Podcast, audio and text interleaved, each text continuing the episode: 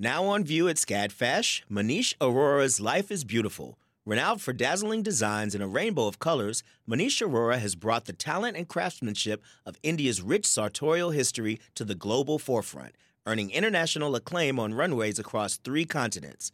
Designing in India since the 1990s, Arora's glittering garments celebrate extravagant expressions of self through varied materials, techniques, and silhouettes in a triumphant union of Western and Eastern aesthetics adapted to today's multicultural society with a touch of humor. Find out more at scadfash.org.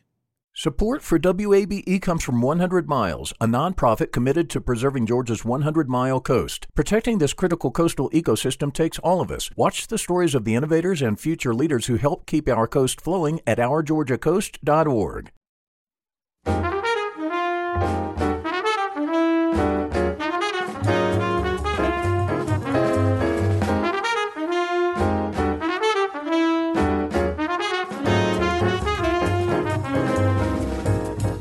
From WABE in Atlanta, this is City Lights. I'm Lois Reitzes. Thank you for listening. Years ago, comedian Julia Scotti lived and performed as Rick Scotti, sharing stages with stars like Jerry Seinfeld and Chris Rock. Her return to the stage was part of an extraordinary journey discovering herself as a trans woman, reuniting with her family, and battling a life threatening illness. Her remarkable life, in all of its joy, pain, and humor, is featured in a new documentary, Funny That Way, Later this hour, we'll talk with Julia Scotti and director Susan Sandler. First, a lyrical tale of an ex Civil War soldier in the Wyoming Territory. Indigo Heaven, the new book by Mark Warren, is a literary Western novel. There's a Southern aspect to it as well two regions well understood by the author who lives in North Georgia.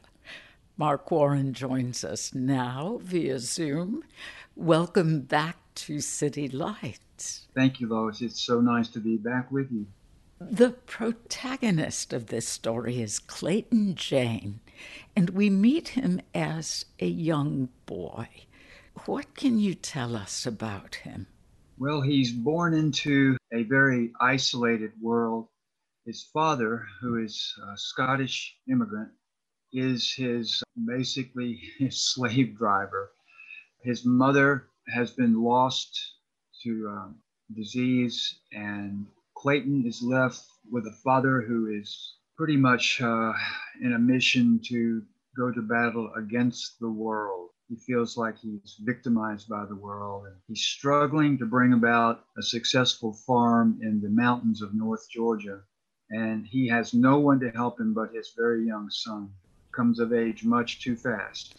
Yeah. In fact, his abusive father is so unbearable that young Clayton enlists in the Army at the base of Lookout Mountain. We should add this is set during the Civil War. Later, when his friends learn Clayt is an ex Confederate soldier, he explains he didn't even know anything about a cause in the war, and he was damn sure he wasn't fighting to keep a man a slave. If I'd had a better grip on the whole story, he said, he's not sure he would have enlisted, much less which side he would have fought. Clayton James had no idea what the war was about, but what did this very young boy provide the Confederate Army? I think there were probably a lot of people in his situation who got swept up in it. Some of them out of peer pressure, and some out of just lack of knowledge about what the war was about. But for Clayton, it was a exit out of something else. But because of his young age, he was able to infiltrate enemy territory as a very young spy because he would be the last person to be suspected of such a role. So that's how his career in the war began. But because he was put in charge of taking care of the horses, it was soon uh, evident that he had a special knack with horse care. And he was eventually taken in by one of the very famous generals of the war, Nathan Bedford Forrest, who, if listeners don't know, is the man who originated the Ku Klux Klan. Evil man. Later, of course. And um, Forrest was a, a cavalry leader, and Clayton became part of that, where uh, one of those men who was inducted into that terrible, terrible group of people who have violence just completely acceptable in their lives. They just are immersed in it, and taking another person's life, as war will often do, becomes the norm. And that loss of appreciation for another man's life is a terrible loss to incur, which is one of the things that brings veterans back home from any war in such terrible shape in order to try to slip back into society. Yeah. The chaos and madness of battle brings out such brutality in the young Clayt that he kills a drummer boy not even a combat soldier. What is the consequence for Clayt after that gruesome death?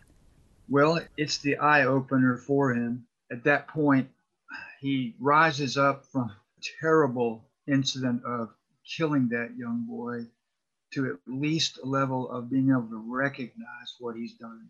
And he's wounded at that point, seriously wounded perhaps in another book, that in itself serve as balancing the scales of justice in what he's done. But he's a sensitive enough person to realize that he has some great debt to pay in the sense of the, of the universe, uh, that his sins are unredeemable, really.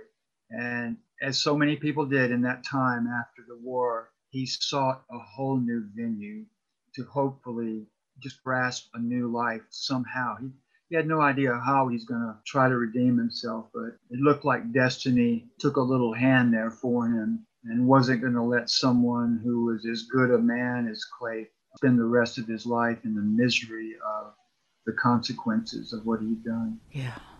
What did Clay think the West could offer? Uh, I think just distance. he didn't know what he would find there, of course. In, in a way, it was much like my life when I was a boy. I, I grew up in College Park, just south of Atlanta, and I didn't even know about the mountains being in North Georgia.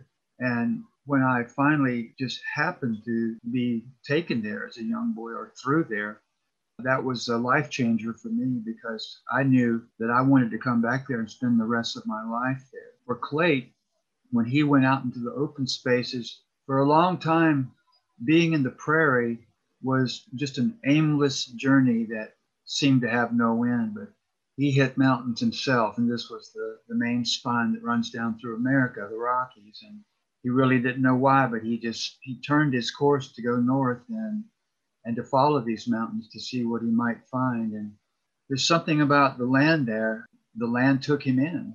If you've ever seen the Teton Mountains and or gone a little farther into what hap- what exists in Wyoming, it's not hard to see how the visual effect can grab you. And so he ended up there at the Laramie Plain, which is uh, bounded on the west side by the Medicine Bow Mountains. It just spoke to him, just like the mountain spoke to me when I was a boy. Would you read paragraph three, please, on page 21, beginning with the plains? The plains seemed to go on forever. The gently rolling land seemed to mirror the endless sky. The vastness of it all gave him his first seed of hope. Here in this spacious country, where a man was constantly dwarfed by the grandeur of his surroundings, he might learn to burn up his past and let the sparks scatter to the stars. under this broad western sky, there seemed to be more directions, more possibilities, not just about what to do with his life, but also what kind of man to be. Mm. He encounters a trapper who offers him food, and that trapper suggests that Clayt consider the Laramie Plain, where he'll get to see the medicine bows and, quote, the prettiest piece of land this side of heaven. The Wilderness School of Earth Lore that you founded is called Medicine Bow. Is that in honor of the Wyoming mountain range? Well, the mountains and my name from my school are both honoring the same thing, which is an actual ceremonial bow that some of the Plains tribes use, never for killing, but only for ceremony. And that idea always appealed to me. There's a Medicine Bow River, a Medicine Bow National Forest, and the Medicine Bow Mountains, of course. Early in his travels in Arkansas, Clayt meets a toothless weaver woman who offers him food and shelter for a few days, in return for which he plows her garden bed. What is the significance of her role in this story? It's what she gives him as a parting gift. She's a very strange old woman and not someone that most people could connect to, but Clayt must have seen something in her that just opened his heart to her a little bit. And he was always one to be sure to balance the scales of debts. So she had given him something, and so he did some work for her. The reader gets a sense that this old woman has some kind of sense of prophecy, perhaps. And she gives him an old wool blanket that she has dyed in alder. Uh, alder is a is a shrub-like tree that grows here, and it has a most remarkable bright orange inner bark. The first time I ever saw it was a chunk of wood sitting beside a river that I was canoeing, and it was so bright orange. I just was so curious about it. I wanted to know what it was. The beaver had uh, provided me that first view of alder. And then later, as I began exploring into colors of the inner barks of trees, I found that alder was indeed the one. But this blanket which at first just seems like a very simple gift. She told him that it would take care of him, and Clayt had no idea what that meant. One of my favorite parts about this story is how that blanket does eventually become his salvation. Yes, it is a talisman. Eventually, Clayt wanders onto the Afton Ranch. How is he received by the first men he met? He finds him to be very amicable, and he is a quiet, shy boy at that point still. They ask him if he's looking for work, and they have an opportunity for him there. So he starts out on the bottom rung of, of a cattle ranch, and he works his way up by merit, which is something that I truly cherish in life when something happens on merit. And uh, all of the good things in Clayt come out in that sense of working with the ranch and and he learns how to be with other men who who can connect with him with strong bonds of friendship. But it's his ethic that eventually impresses all. It's an ethic of honor and directness and someone who can be depended on and trusted. And he works his way up to be Afton's right hand man. So he is the foreman and because the other men respect him so much, he is the excellent choice for this job because they will work for him. It's at this point in the story where you mention the idea of redemption. Would you talk about redemption as an overarching theme in this story? Well, uh, all of us have things in our past that haunt us, and Clayt's probably is the worst that could be, which is the, the taking of the life of that young drummer boy. You know, I, I've heard people say to me, when you get to be an old person, you don't want to regret the things that you've never done. And uh, I'm getting into that category. And I do not I do not have that regret at all, and I find that there's there's a greater regret, and that is a regret of things that I have done and wish that I hadn't. These are things that a person would never be proud to admit, but to me, that that sense of living to be a better person in order to balance those scales, I feel like that's something that Clayton and I have in common. And what better way is there to redeem yourself than how you treat your fellow person and and also how you treat nature georgia author mark warren. His new novel indigo heaven is a literary western. We'll be back with more of our conversation in just a moment. You're listening to wabe atlanta the field of mental health counseling is growing rapidly, and Richmont Graduate University can equip you with everything you need as a licensed professional counselor while integrating your faith into your clinical practice. Programs are offered in Atlanta, Chattanooga, and online. Apply today at richmont.edu. That's R I C H M O N T.edu. You love free, and at Ameris Bank, so do we. That's why we're proud to offer worry free, hassle free Ameris Bank free checking. Manage your money your way with convenient access to digital, mobile, and telephone banking, all with no monthly service fee or minimum balance requirements. At Ameris Bank, we're with you. For more information or to open an account, visit our local bankers in person or online at amerisbank.com slash free checking. Other fees such as overdraft fees may apply. Ameris Bank, member FDIC, equal housing lender. This is City Lights on WABE. I'm Lois Reitzes. Thank you for listening. If you've just tuned in, I've been speaking with Georgia author Mark Warren. His new book, Indigo Heaven, is about an ex Civil War soldier working as a cattle hand in the Wyoming Territory. Here, the author describes the owners of the ranch, the Aftons. Well, Mr. Afton is from England. He comes from money, and obviously, because he's able to come to America and start a major cattle ranch, uh, which leads him to be the leading cattle owner in, in uh, the territory. And there's a little bit of similarity here to the Billy the Kid story, where Billy is offered a job by an English cattleman too, whose name is Tunstall, and he plays a major part in that that whole story. And there's a similarity here with Clayt and Afton because when Afton takes him over as his foreman, this really is the the true beginning of Clayt's chance to make something of himself. And he's one of those rare men uh, of any time, even including our time, who recognizes his happiest place in life. Clayt has no aspirations to go any higher or to do anything else. He recognizes that this is the time that I want to dominate my life right now.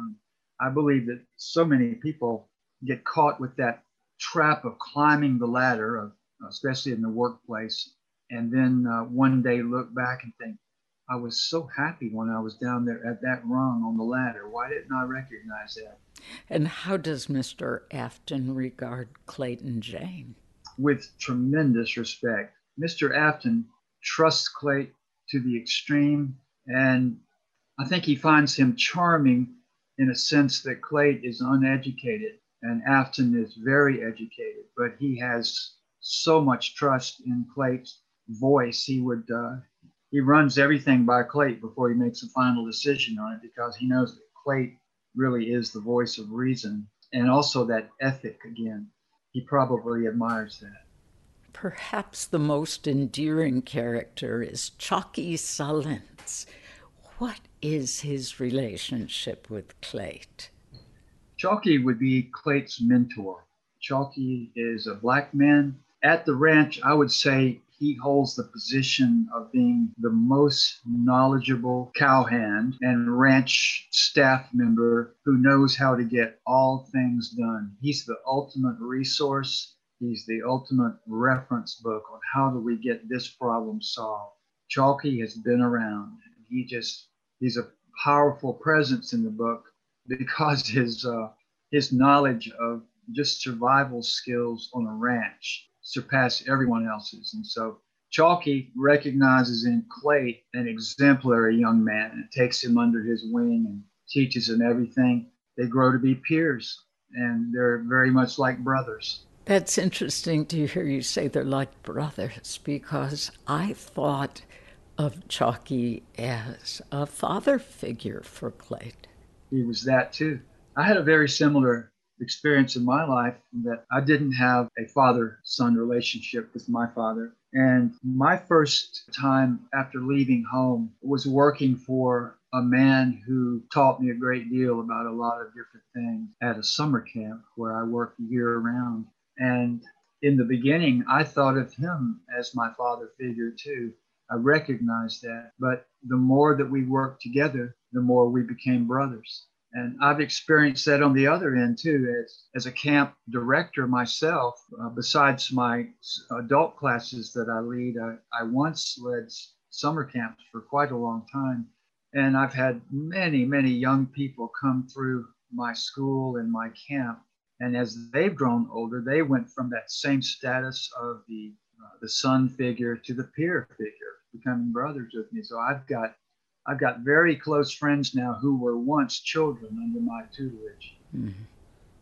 One takeaway from Indigo Heaven is that you learn a lot about someone by the way they treat a horse.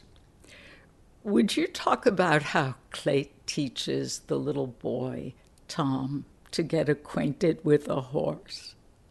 Well, I would say that the main teaching tool is empathy. Clayt teaches the boy that horses are individuals too, and that they have reactions and feelings, and you've got to approach a relationship with a horse that way. You've got to understand that the horse also has preferences and and maybe in some cases demands about how things work. And what what is the is it a ritual or a way of engaging that you blow warm air? That's an old Indian practice. You know, the, the native people of the plains are perhaps the most famous of all American horsemen. And among those, if you wanted to single one tribe out, it, it might be the Comanche. They had a relationship with their horses that was extremely close, and it was commonly practiced among them to breathe into the horse's nostrils and to even sleep with the horses. And, and as you rubbed them down, you spoke to them. It was just such a close grooming of two partners. And that's what they were really partners rather than beast and master. Yeah, that's definitely what we see in Clayt with Skitter. There's a lot of excitement at the Afton Ranch about two visits. The first will be from Mr. Afton's sister and her family, and later a trip planned to Wyoming by the President, Ulysses Grant. What does the family visit add to the plot line?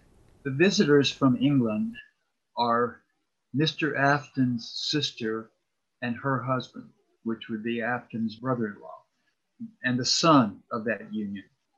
When they arrive, the woman turns out to be an impressive and very talented painter.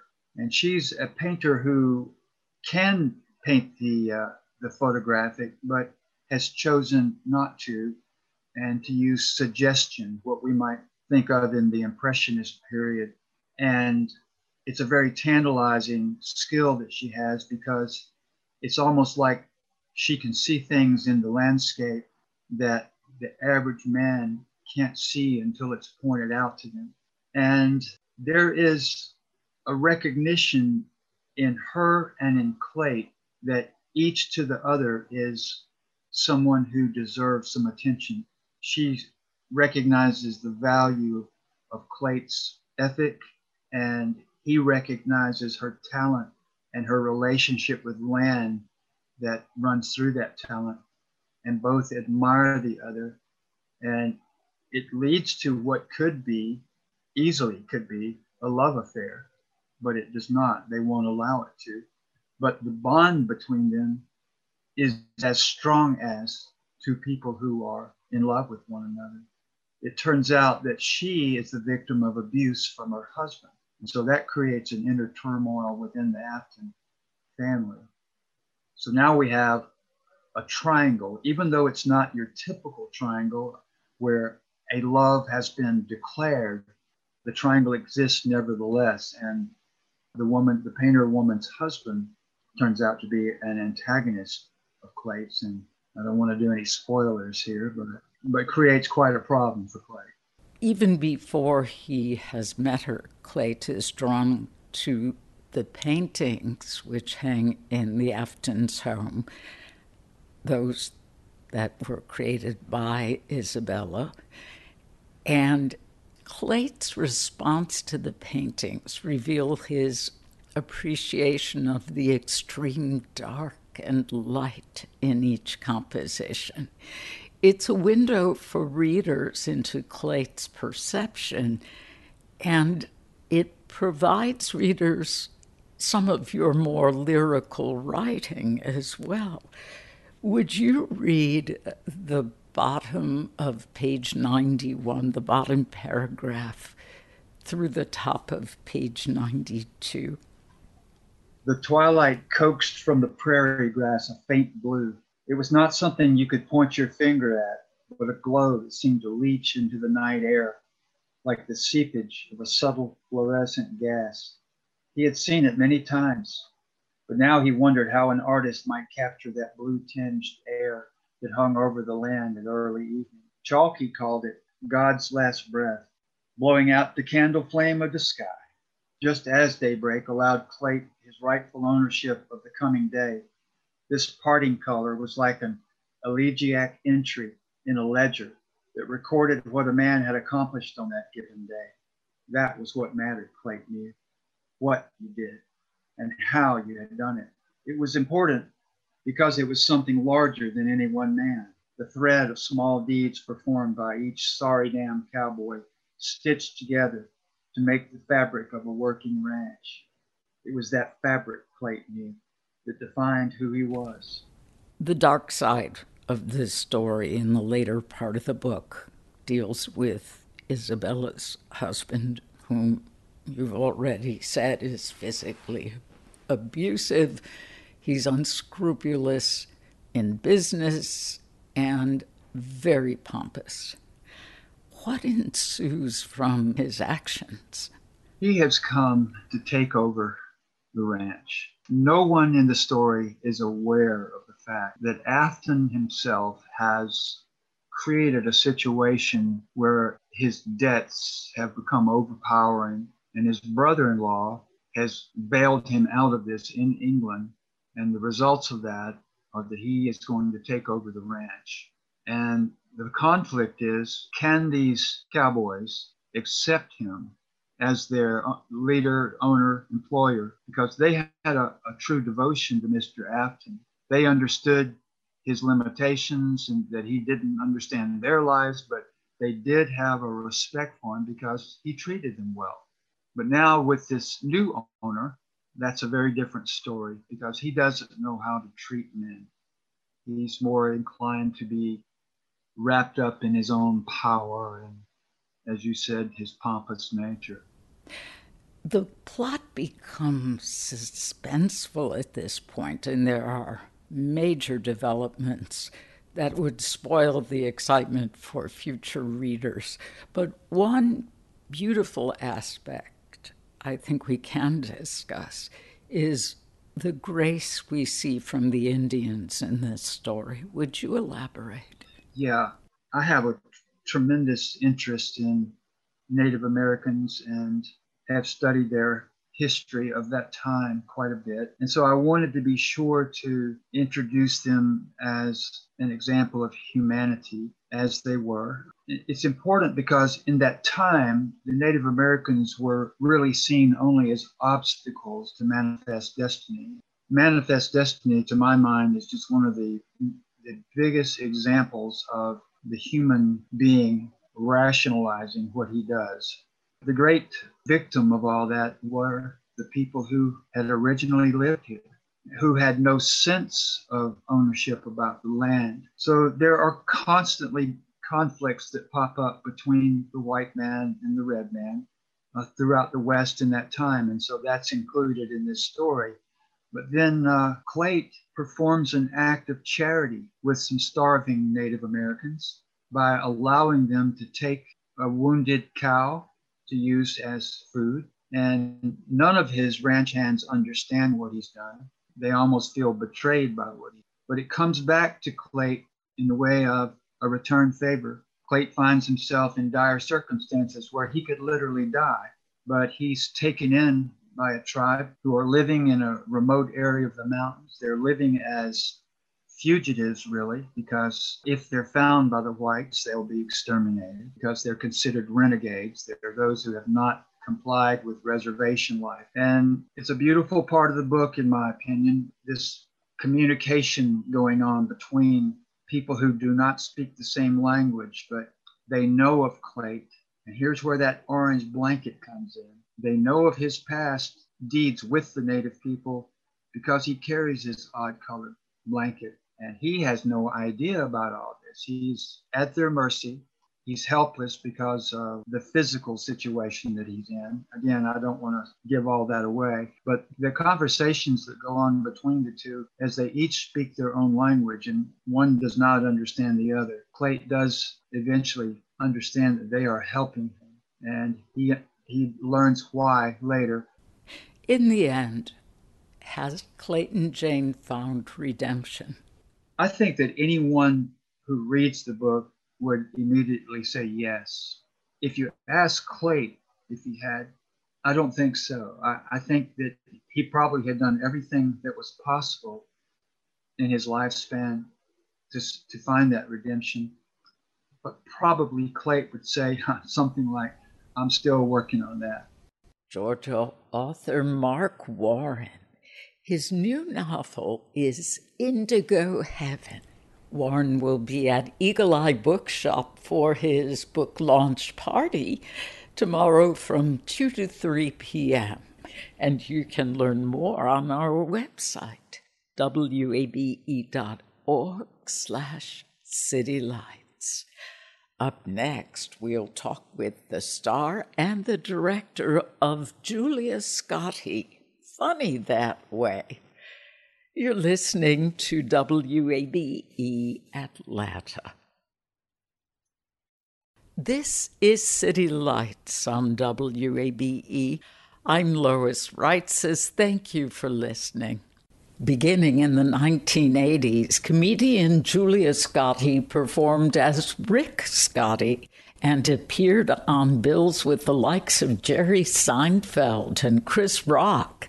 Now, the trans comedian has returned to the stage as an older woman in comedy. Susan Sandler's new film, Julia Scotti, funny that way, tracks the comedian's true, tender, and very funny comeback story.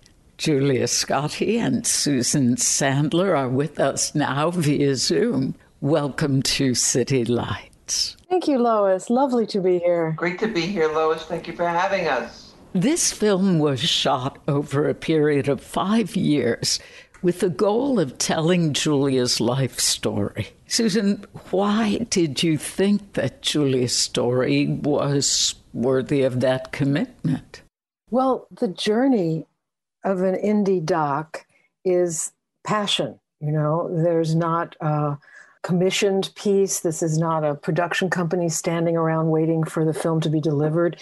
This was me by myself meeting Julia and feeling absolutely compelled to tell her story. And the compulsion was I was fascinated by her uh, as a performer, as an individual, as someone who had a very important story to tell. And the commitment on her end, which I'm so grateful for, was that access. Um, we didn't know what the journey was going to be, of course, because that's what documentary storytelling is. It's a, a wonderful attraction to a subject that is absolutely compelling, but without a story map. The story map is what life gives us, which unfolds with great surprises, as Julia gave us. So the, the journey was not meant to be five years. It's just what it happened to be as the storytelling unfolded. And I'm very, very grateful that Julia went on the ride with me. Hmm. Funny That Way is a roller coaster. It's hilarious. And there are also moments that are very painful, very raw, especially those that explain Julia's previous distance with her children. Julia, was it difficult for you to be that vulnerable on camera? Yes and no. I mean, I, it was such a joyous part of my life having them come back into my life that I was I was grateful in a way to have it on record, you know, to be able to watch it and see it and share it with people too, whose stories may be similar to mine, who have lost somebody that they love in their life or more than somebody and and then to have them come back. So I wanted people to to share the joy of having them come back, you know. And and on the other hand, it was a private moment too. But uh, I think the lesson taken from it was more important that there is hope.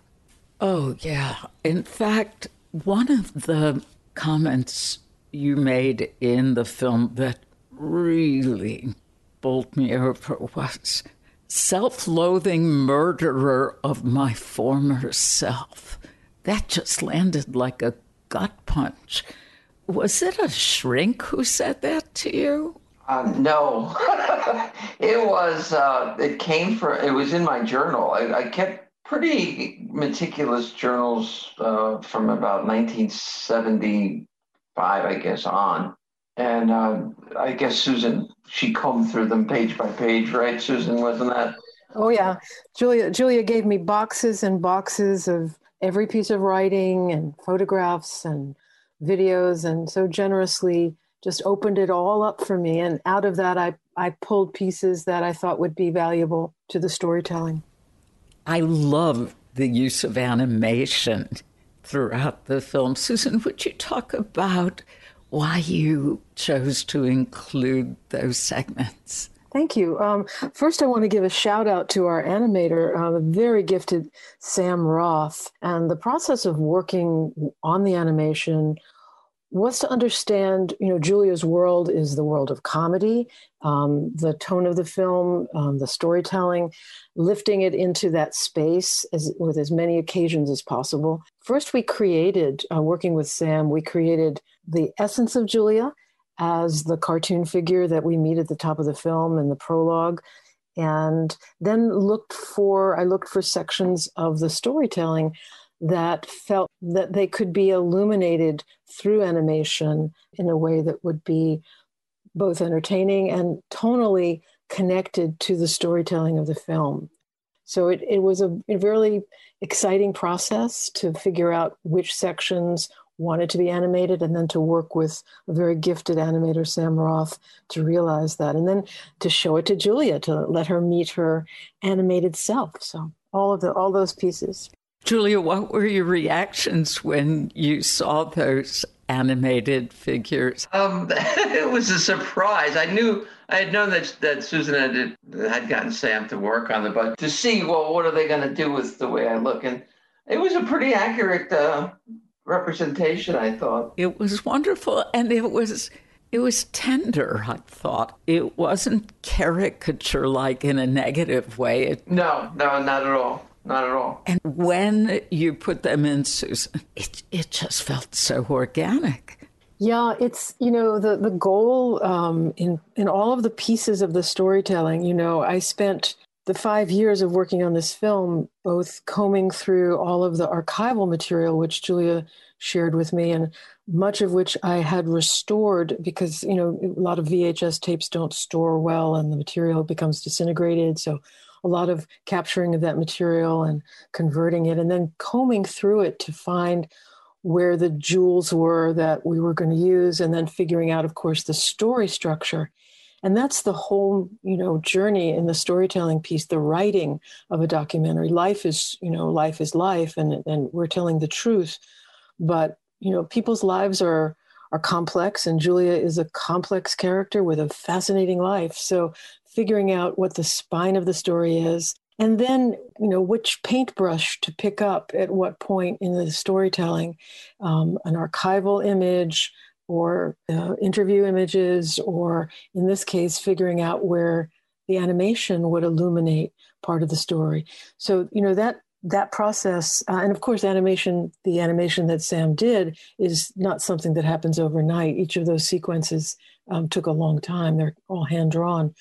So it's, it was really exciting to figure that those pieces out and then to work collaboratively with him on that. And I'm, I'm very glad that you feel that it, it's, it blends seamlessly. That's the goal. Absolutely. Julia, it was beautiful to witness your reconnection with your kids and delightful to find out that both your kids are comedy fans. Your son, Dan, is even a comedy writer and has done some stand up himself. How did it make you feel to discover that your kids had this love of comedy despite the years you were distanced from it? I was more surprised by my daughter's interest in it than my son my son was always a ham, and I kind of when I found out that he was doing it, I was like, yeah, no big surprise there. just a, you know, he's just a, a, a loves comedy, and he you know he's loved it since he was a little one. But my daughter, I she always struck me as being serious, you know, and and uh, with all the, you know, I, I, completely lost touch with them all those years, so I had no idea that she was this she had this growing interest. So it was for her a surprise. For my son, no, not at all. The fact that you were married a few times is essential to your story. And in hindsight, you say that you think most people should wait till they are older to get married. Why is that true? I do think people should be sure about my marriages. You know, it's not like uh, the 1800s where we lived to be 30 and then die. You know, you can get married at, you know, 20 and then be the widow by 30, you know. So you know, you're going to be with somebody 40, 50, 60 years. You better be damn sure that you're, you know, you like this person. Especially, you know, for me and for a lot of trans people, multiple marriages are pretty common. You know, that we're all trying to find that normal in our lives. And so, what's more normal than a white picket fence and, uh, and you know, 2.3 kids? I just think I have my own personal feelings about marriage in general, but yeah, I think you should wait Kate is particularly important to your story. Would you talk a little bit about her? Kate is the most remarkable human being I've ever known in my life. She's the love of my life. I still love her and uh, probably will to the day I die. She also is the person who selflessly and lovingly helped me discover that I was trans when I didn't know what the issue was. And she was your wife. We're married, yes, but um, we the marriage was um, annulled. So yeah, I call it my. I was married two and a half times. He's my half time. There is a very rough moment in the film when Julia's watching one of her decades old performances and appalled to realize that she's done a bit that made fun of trans people. Susan, why did you want to include that in the documentary? There was a an opportunity to comb through the archival material and let Julia see what we found. It was an archival dig, and I knew that that was going to be revelatory and dramatic and a kind of important marker um, it was very interesting that that opportunity was um, in sync with Dan's visit, so that Julia was was able to discover that material with him and talk about it with him. Um, and I think that marker is very significant in terms of the then and now of her story. Hmm. Julia, in your time off from comedy, you became a teacher. What attracted you to teaching? Um, I, well, first of all, I love I love kids. So and and uh, teaching and comedy are very similar. Um, How know, so? Well, you have a you have a captive audience, you know, the in the kids, and you have a captive audience in in a nightclub. The only difference is, hopefully, that the kids aren't drunk and the audience is. you know, uh, but they um, it was a natural for you know for me because teaching answers a lot of my needs and because I get bored on a job really easy, but the kids will keep you. No two days are the same in a classroom. Uh, there's always some, you know, multiple crises crises to deal with, and uh, you know, I get to use all of my creative juices that keeps them flowing too. So. Uh, it was a natural progression, and a lot of comedians I know either came from teaching uh, into comedy or went from when they left comedy went into teaching. So really, yeah, yeah, yeah, yeah, yeah. We make great teachers, comedians. Well, when you went back to teaching, what age group were your students? Sixth grade teacher, yeah. And do any of those students keep in touch They or do. watch your comedy? Yeah, I have uh, I have a couple of them that that stay in touch with me. I, uh, a few of them have come to the shows, and I, of course, I didn't recognize them because they're all grown up now, and and, and it makes me cry because I'm so old. But it's, it makes me laugh, you know, to see how wonderfully they they you know turned out. Let's talk about your time on America's Got Talent. Julia, what was it like for you to perform to an audience of that size and scale? Um, I had really thought this through before I actually walked out on the stage, and I and I had I had worked theaters before where there were several thousand people, so I, I was used to that. It didn't bother me. Uh, it was a little different having the four judges in front of me. That was kind of intimidating. But my plan was to just look beyond them and not really pay attention to whether they were laughing or not. Although peripherally, I could see Simon out of the corner of my eye. And when he did laugh, I went, okay, I got this. Talk about a testament. Well, yeah, huh? well, you don't think about the 13 million other people that are watching at home because it's not, a, it's irrelevant. They don't exist, you know, when you're on, when you're in that moment. True. On the other hand, you have someone in the moment who could be rather intimidating, to put it mildly. Yeah, yeah, but I knew that Howie, you know, I knew that I, I had enough confidence in my ability as a comic to know that Howie, Howie would get what I was doing, and I knew that it, uh, uh, if if nobody else on that panel liked me, Howie would, you know, jump to my defense, which he did. But Simon, uh, when I saw him laugh, I, you could see it was genuine. You know, I just put my uh, foot to the gas and just didn't look back because I knew it was a, it was a done deal. It was going it was going to be it was going to be okay. Julia's health becomes an issue toward the end of the time filming, and there's a hospital room recovery scene in the film. Yeah, talk about not funny and vulnerability. Susan, would you tell us what determined your choice to include that part of Julia's story? Well, first, you know, it's it was so incredibly courageous of Julia to allow the camera into her life at that moment, and I'm very grateful for that. And I think what we see in the arc of the storytelling is someone with Julia was, I think, two weeks away at that point from taping uh, a Showtime comedy special. This was, you know, the timing on th- that event was unbelievably shocking for her. And what we see in in her story and in her life and in her example is extraordinary resilience. And that's that's why that sequence is important and that's why the movement of the story around her recovery and the choices that she's making to live such a healthy life. And this is a person, this is a woman with great strength and great will and um, a bionic determination, right?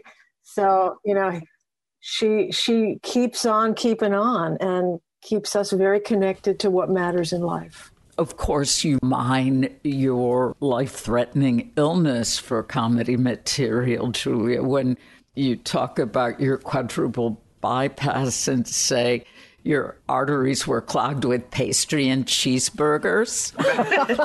Yes, That could have been a great animation, Susan. You could have had a wonderful little cartoon. Truly an event. I'm so glad you've recovered, your health has recovered, and now that you are well again, Julia, what's next? Wow. Uh, well, I'm working now uh, on on uh, putting together material for a new album that I'm recording November the 6th of this year, if all goes well. Uh, so there's that. I wrote a play. Yeah. Yeah, play. beautiful play. Uh huh. We're hoping to get that uh, maybe produced. Wow. Will you act in it? No, no, no, no, no. I uh, no. I'm too cl- I'm too close to it. First of all, and uh, I'm too old for it for the parts anyway. Do you have anyone in mind whom you'd love to see perform you? Uh, the character's actually not me. Oh, they're they're based on people I know. They're composite characters. So. Oh, now you do have me intrigued. I thought it was exquisite when you said, if it's your truth, it's going to be hard to talk about. Julia Scotti, thank you for talking about your truth so beautifully and so hilariously. I live by the words of Charlie Chaplin, who said, To truly laugh, you must be able to take your pain and play with it. And that's what I've tried to do. Comedian Julia Scotti and filmmaker Susan Sandler.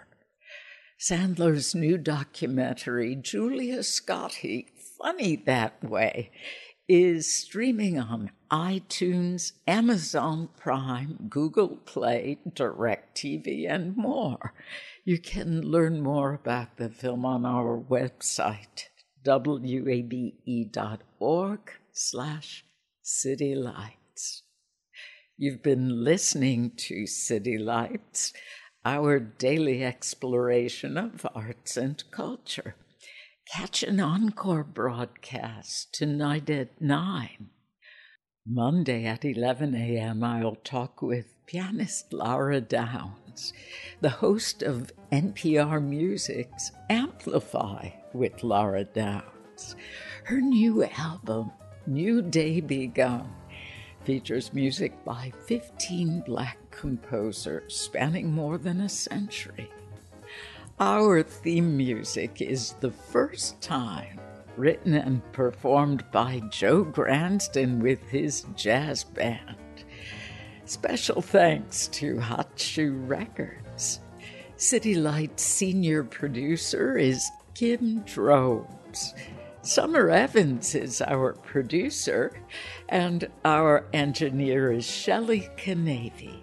I'm your host, Lois Reitzes. I would love it if you'd follow me on Twitter at L O I S R E I T Z E S.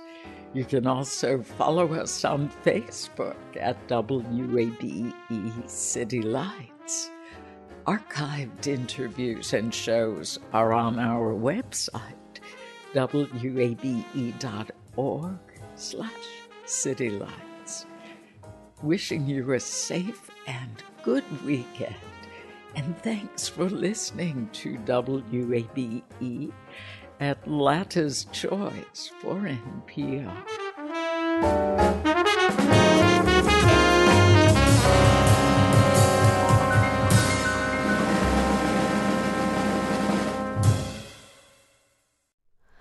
Hi, it's Terry Gross, the host of Fresh Air.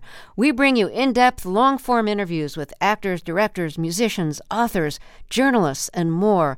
Listen to our Peabody Award winning Fresh Air podcast from WHYY and NPR. The world is full of mysteries. Are ghosts real? Is that yogurt expired? Hey, the unknown can be scary, but when you donate to WABE, you know where your money is going.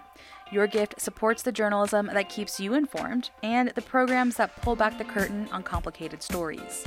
Help us make the world less mysterious. Become a member now. Go online to wabe.org/donate and thanks.